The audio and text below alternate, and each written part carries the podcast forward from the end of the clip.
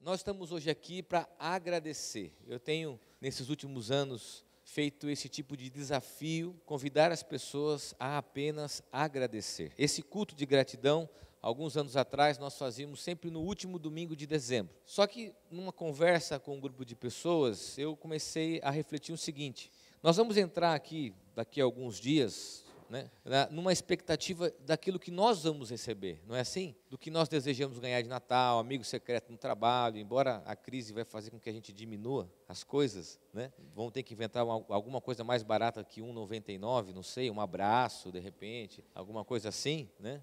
Uh, eu percebo que nós vamos entrar num ciclo de desejos. Quem tem filho pequeno, os filhos já estão procurando, ah, eu quero isso, eu quero aquilo, mas também num ciclo de expectativas para o próximo ano, um ciclo de pedirmos coisas novas. Vão se misturar esses sentimentos. Nas próximas semanas, a gente vai se ver nisso, entre realização de desejos, descanso, festa e expectativa do próximo ano e tudo aquilo que nós planejamos e projetamos para 2020. Agora, o convite que eu gostaria de fazer para você é agradecer antes de pedir. É fazer o exercício e uma reflexão de olharmos para 2019 e agradecermos. Bom, eu sei que para algumas pessoas isso vai ser um exercício um pouco difícil. Talvez essa reflexão faça a gente procurar os motivos de gratidão. Mas mesmo procurando, nós vamos encontrar esses motivos para dizer, Senhor, obrigado. Muito obrigado pelo ano de 2019. Bom, Partindo disso, eu quero ler com você 1 Tessalonicenses capítulo 5, 16 a 18. O apóstolo Paulo, ele usa o capítulo 4, o final dessa carta, falando a respeito da volta de Jesus. Se você quiser saber um pouco a respeito disso, do versículo 1 ao versículo 15, ele fala da esperança da volta de Cristo, de como que isso vai acontecer, e logo ao final logo depois de falar sobre essa parousia, o que é a parousia? A volta de Cristo, ele faz essa recomendação. E a recomendação dele diz o seguinte: estejam sempre alegres, orem sempre e sejam agradecidos a Deus em todas as ocasiões. É isso que Deus quer de vocês, por estarem unidos com Cristo Jesus. Qual é a primeira lição básica a respeito desse texto? Eu quero considerar que a gratidão, ela começa com uma boa memória. Se nós não tivermos lembrança e memória daquilo que Deus fez, dificilmente, preste bem atenção, olha para mim aqui, nós vamos ser gratos. Porque o nosso olhar, ele não é um olhar de reconhecer aquilo que Deus fez. Você quer ver um exercício para você compreender o que eu estou dizendo? Por que, que a gratidão é, é necessário, um exercício para a gente agradecer? A gratidão começa com uma boa memória. Ele diz: sejam agradecidos. Se você olhar para a sua vida, você vai perceber que muitos dos nossos sentimentos frustrantes em relação à ingratidão nascem disso. Quantas vezes você já reclamou de alguém que foi ingrato com você, porque reclamou, porque pediu uma outra coisa, porque não considerou, porque não agradeceu, porque ela não lembrou o que você fez por ela? Não é assim? Eu lembro que quando eu era criança e pré-adolescente, minha mãe tinha uma metralhadora quando a gente pedia alguma coisa e ela falava não e a gente reclamava, ela fazia uma lista de coisas que ela tinha feito. Sim, porque eu estou cansada, porque eu sempre faço isso, porque eu dou aula, porque eu faço, e de repente você se vê diante de várias coisas que você não olhou, mas também a reflexão de que se a gente olhar para as nossas relações, e quem é pai vai entender o que eu estou falando, é, a gente tem que lembrar as pessoas para que elas não sejam ingratas, não é assim? Às vezes meu filho chega e fala, pai, me dá tal coisa. Eu falo, filho, eu já dei. Filho, olha o que eu já dei para você. Olha o que você tem. Não é assim? Um exercício constante da paternidade e da maternidade é lembrar os nossos filhos daquilo que eles já têm e daquilo que eles já receberam. Agora, a gente tem uma dificuldade de fazer esse tipo de exercício, de olhar para os detalhes, de olhar para as coisas que Deus já nos deu. Por isso que a gratidão começa com uma boa memória, com uma boa lembrança a reconhecermos o que Deus fez. E a expressão aqui, sejam agradecidos, denota constância, denota não apenas uma vez, pontualmente, quando, mas a expressão sempre. Por isso que em algumas traduções a expressão sejam é traduzida por sempre, sempre agradecidos. Não é só quando a gente recebe alguma coisa boa. Ah, não é só quando Deus me dá uma promoção, quando eu consigo realizar um sonho, não é só quando eu ganho uma viagem, não é só quando as coisas boas acontecem. O texto diz: sejam sempre agradecidos. E aí eu quero fazer com você o seguinte exercício. Você se lembra dos motivos de gratidão? Quais são as coisas que hoje você pode dizer obrigado? Quais são as coisas? Interessante que, se a gente olhar para as pessoas em torno de nós, e aí a gente pode colocar todas as esferas, ok? Família, casamento, filhos, amigos, trabalho, igreja. Se a gente olhar para elas, a nossa relação com elas muitas vezes é pautada no sentimento de que nós fazemos mais pelo outro do que o outro faz pela gente, não é assim? Todo mundo que eu converso numa relação familiar tem essa perspectiva de que eu faço mais pelo outro que o outro faz por mim. Por isso que um dos grandes conflitos familiares é essa balança de eu fazer mais do que o outro. E aí nasce a sensação de ingratidão, a falta de reconhecimento. Agora, será que isso também não acontece com a nossa relação com Deus? Como se Deus dissesse para a gente assim: você está pedindo isso, mas olhe tantas coisas que eu já te dei.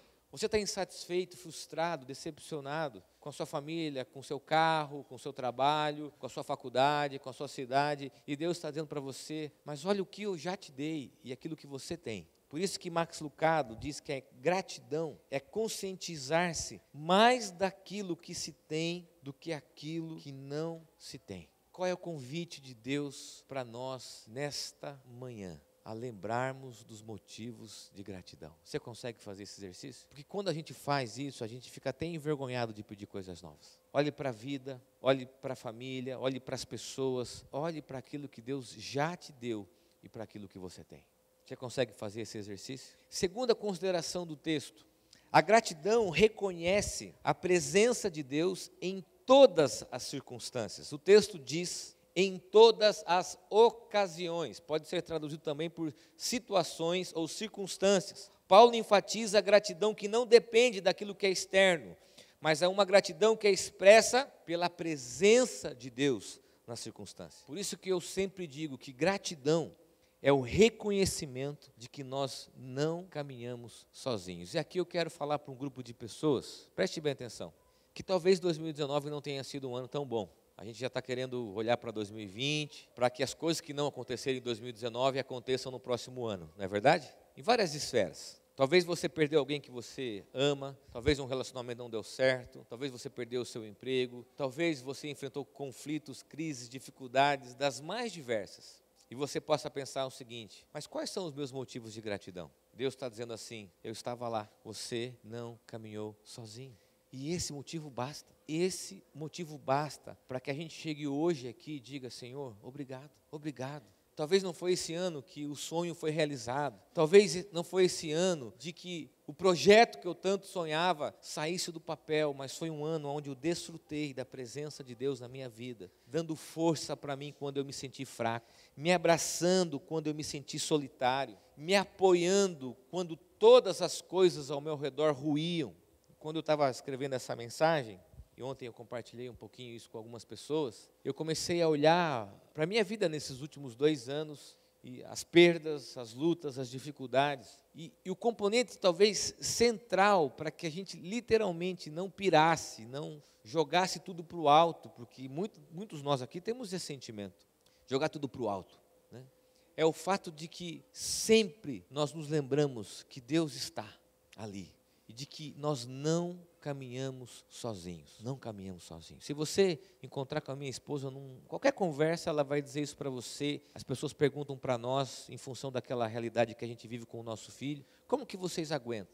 Alguém que vai em casa, muitos de vocês já foram em casa e entra auxiliar, sai auxiliar, entra fisioterapeuta, sai fisioterapeuta, entra equipe técnica para lá e para cá. Como que vocês aguentam? A resposta dela sempre é essa: nós não estamos sozinhos.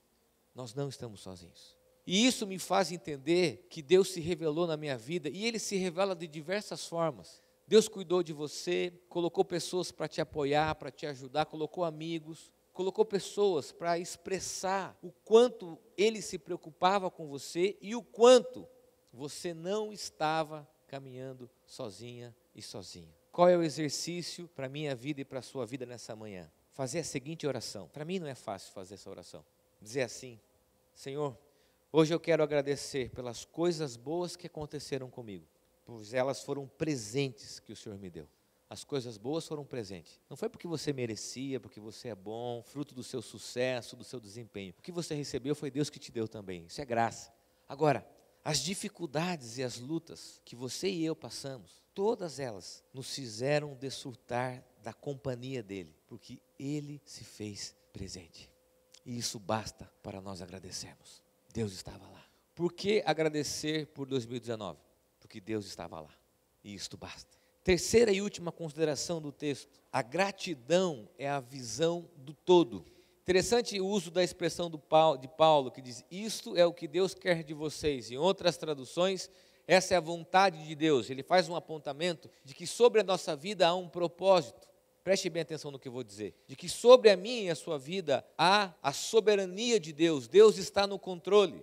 E isso me faz compreender que se Deus cuida de mim e que o propósito dele se estabelece sobre a minha vida, que quando alguma coisa não sai como eu quero, ou quando eu me frustro com algo, ou quando eu me decepciono com algo, eu tenho que olhar para essa visão do todo. A visão de que há um propósito, me conectando à sua vontade, me faz compreender que muitos dos nãos, preste bem atenção, porque isso dói. Muitos dos nãos que nós recebemos em 2019 muito das coisas que não deram certo em 2019 fazem parte de um propósito maior, que a nossa visão é parcial, é limitada, mas a gratidão me faz reconhecer que há um todo maior sobre isso e que lá na frente eu vou olhar para esse ano e vou compreender o que Deus queria da minha vida. Você compreende isso? A gratidão me faz lembrar que Deus talvez tenha dito não para muitos pedidos que eu fiz. Eu não sei você, ele disse não para vários pedidos que eu fiz. Para vários pedidos. E hoje, no final de 2019, eu percebo que eu não precisava tanto deles e que muitos deles fariam mal para mim. Você consegue entender isso? Quando nós temos a visão do todo, muitos dos pedidos que Deus disse não fariam mal para mim. Muitas das coisas que não aconteceram, é claro que existe a nossa responsabilidade, falamos sobre isso semana passada, a Bruna falou a respeito disso. Mas muitas das coisas que não aconteceram fazem parte de um propósito maior e que hoje a gente entende que talvez não seriam tão bom para a gente. Agora, como uma criança, e às vezes acontece isso com os nossos filhos, da gente ter que falar não para um propósito maior e eles não compreendem. E hoje eu olho, por exemplo, a minha infância e eu percebo que muitos nãos que eu recebi do meu pai e da minha mãe, que me deixaram enraivecidos, como adolescente chateado, entristecido, hoje eu olho e falo assim: era importante não ter dado certo. Era importante que aquilo não acontecesse. Era importante demais que aquilo não saísse do papel. Porque a gratidão é a visão do todo. E aí eu quero terminar essa mensagem de uma forma muito objetiva. A vida é tão rápida, a vida que a gente está vivendo nos dias atuais, ela é tão acelerada que a gente não tem tempo para terminar ciclos completos na nossa vida, não é verdade? A gente não reconhece isso. Por isso que a gente não se contenta. Por isso que a vida, ela parece que nunca é o bastante. Por isso que a gente tem sempre o sentimento que a gente precisa ter algo. É igual eu sempre falo, eu, eu não percebo que me falta roupa até ir no shopping sei se com você acontece isso. Eu entro naquelas lojas de departamento e falo, nossa, precisava mais umas duas camisetas, mais uma calça, mais um sapato, mais um boné, mais isso. Não é assim? A sociedade leva a gente sempre a ser insatisfeito. E me preocupa muito quando eu vejo alguns pensadores da cultura atual dizendo que a insatisfação é boa, porque ela te tira do lugar. Eu, sinceramente, eu tenho muita dificuldade de acreditar que um sentimento ruim te leva para frente. Na minha cabeça não, não, não entra o fato de um sentimento negativo te fazer bem porque um dia a conta chega. É melhor termos uma motivação certa, um sentimento certo, para que esse sentimento certo me leve para frente. Não o sentimento negativo, mas o sentimento correto. E aí a gente não consegue terminar os ciclos completo para dizer, Senhor, obrigado. E eu acredito que a gratidão é a possibilidade de nós fazermos as coisas em cada etapa e terminarmos alguns ciclos. E quando nós fazemos isso no culto de hoje, por exemplo, agradecermos para 2019, sabe o que eu compreendo? Nós fechamos o ciclo de 2019. Nós dissemos, Deus, muito obrigado. Nós completamos esse ciclo. Nós dizemos, Senhor, obrigado por esse ano.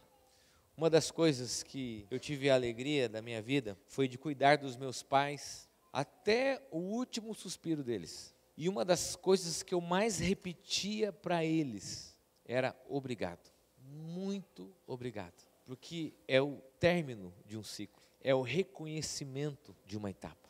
E eu quero convidar você a fechar os teus olhos e a fazer exatamente isso. Eu sei que muitas coisas talvez vai exigir de você, vão exigir de você, que você lute até com os seus próprios sentimentos.